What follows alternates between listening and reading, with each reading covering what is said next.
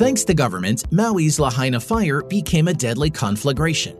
By Connor O'Keefe, an audio Mises wire narrated by Millian Quinteros. The most destructive natural disasters are never 100% natural.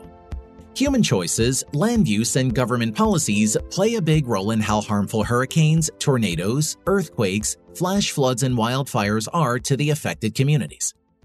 And after catastrophes like the wildfire that destroyed much of the historic Hawaiian city of Lahaina last week, it's worth taking stock of how much of the disaster was the result not of natural or accidental factors, but of policies and institutions that can be changed. Though details are still emerging, it's becoming clear that government failure did much to make this disaster worse, and possibly even started it. While the so called experts are blaming climate change and in the process demanding that government grab even more power and authority ostensibly to someday give us better weather. The destructiveness of this fire was the product of an all powerful and all incompetent regime. The specific origins of the fire are still being investigated, but there is much we already know. The city of Lahaina sits on the west coast of Maui, Hawaii's second largest island. It is surrounded by grassland, much of which the state owns. Nearly a decade ago, the Hawaii Wildlife Management Organization, a research nonprofit, warned the Hawaiian government that the area around Lahaina was extremely fire prone due to frequent downslope winds, steep terrain, and dry grass. Little was done to address these risks. A subsequent report in 2020 added that an invasive species of exceptionally flammable grass was prevalent in the surrounding fields, and that passing hurricanes created strong winds known to fuel wildfires on the islands.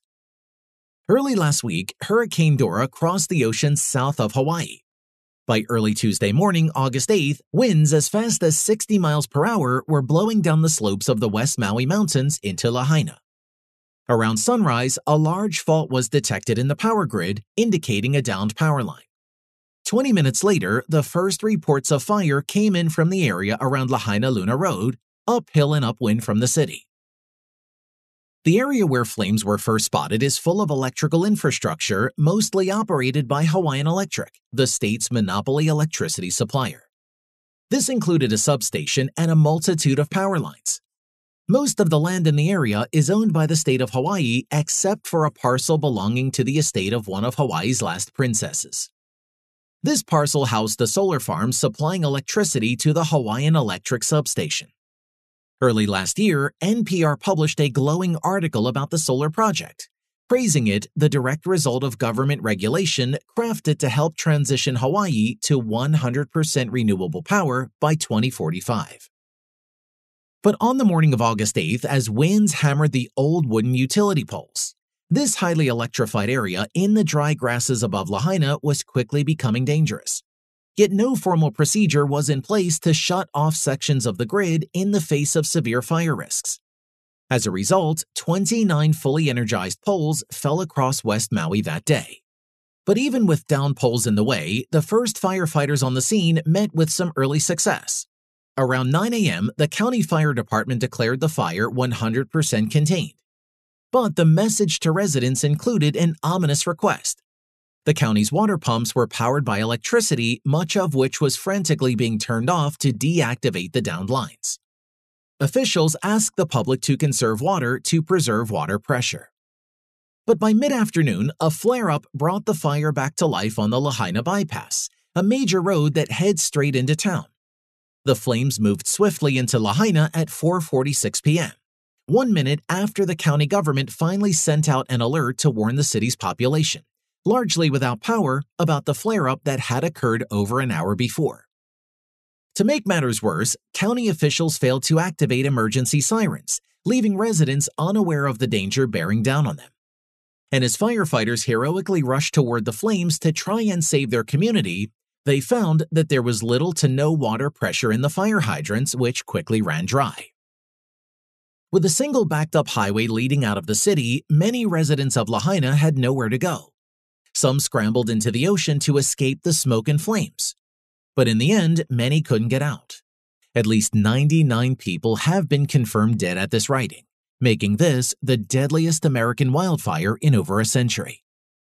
In addition, 2,207 buildings were destroyed, with property damages expected to reach $5.5 billion.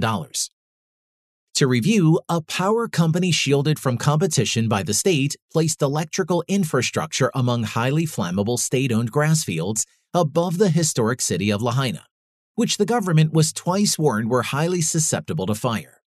And once a fire broke out, a combination of defective water infrastructure terrible communication by government officials, and only one escape route doomed the people of Lahaina to the worst wildfire experienced in this country in over a hundred years. This was government failure through and through. In Human Action, Ludwig von Mises explains that on the markets, the ultimate source of profits is foresight, the ability to anticipate future conditions. And economic loss occurs when market actors fail to anticipate the future. This possibility of riches if one succeeds and the guarantee of painful failures if one doesn't forces producers and service providers on the market to constantly weigh risks and opportunities. Government immunizes itself from the profit and loss system, and therefore from much of the need to weigh risk. Sure, some county officials may resign because of this, and the share price of Hawaiian Electric may dip. But the people of Maui will be forced to keep compensating the very organizations that have failed them and there's nothing natural about that disaster. For more content like this, visit Mises.org.